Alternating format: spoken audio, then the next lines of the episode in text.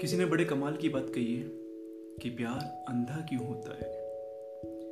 क्योंकि हमारी माँ ने हमें तब प्यार करना शुरू कर दिया था, जब उसने हमें देखा तक नहीं था। हेलो फ्रेंड्स गुड इवनिंग मैं सुमित, केंद्रीय विद्यालय संदोल से। एक छोटी सी कहानी लेके आया हूँ, दो भाइयों की कहानी। दो भाई थे जिनके माता पिता चल बसे थे। लेकिन उन्होंने अपने मरने से पहले दोनों भाइयों में अपनी ज़मीन को बराबर बराबर हिस्सों में बांट दिया था। दोनों भाई जो बचपन से खेलते कूदते धीरे धीरे जो बड़े हुए, उनका जो प्यार था बचपन में, वो बड़े जवानी तक भी वैसा कहीं वैसा रहा। कभी कोई लड़ाई नहीं हुई, कभी कोई विवाद नहीं हुआ। दोनों भाई अपने अपने खेतों में खूब मेहनत करते और अच्छी फ़सल उगाया करते थे। धीरे धीरे बड़े भाई की शादी हुई बड़े भाई की पत्नी आई। छोटा भाई अपने भाई की पत्नी को अपनी माँ के समान मानता था। कहता था कि भाभी के आगे के बिना कोई काम नहीं करूँगा या भाभी के आगे के बिना ये नहीं करूँगा। दोनों भाइयों में वो प्यार बना हुआ था। दोनों भाई अपने खेतों में खूब मेहनत किया करते और उस दौरान बरसात भी अच्छी हुई, जिसके कारण दोनों भाइयों के खेतों में फ़सल अच्छी अच्छी हुई। जब भी बड़े भाई को कुछ समझ नहीं आता, फ़सल के बारे में कुछ पता नहीं चलता तो वो छोटे भाई से पूछ लिया करता या जब छोटे भाई को नहीं पता चलता तो वो अपने बड़े भाई से पूछ लिया करता था। तो ऐसे ही दोनों का गुजारा चल रहा था। जब फ़सल अच्छी हुई और जब फ़सल कटाई का टाइम आया तो फ़सल की देखभाल के लिए एक भाई वहाँ रुकता और दूसरा भाई लंच के लिए जाता था।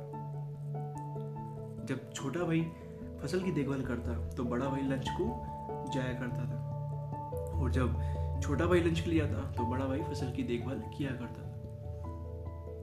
जब दोनों के खेतों में अनाज का ढेर लग गया तो जब बड़ा भाई लंच करने के लिए गया तो छोटे भाई ने देखा और उसके मन में ख्याल आया कि बड़े भाई की शादी हो चुकी है, उसकी गृहस्थी बनी है, आगे उसकी फैमिली बनेगी। मेरा क्या है? और मैं इतने अनाज का क्या करूँगा तो छोटा भाई, अपने अनाज की बोरियों में से दस बोरी निकालकर बड़े भाई के अनाज की बोरियों में रख देता है और बड़े भाई के आने से पहले। जब बड़ा भाई आता है तो छोटा भाई लंच के लिए जाता है।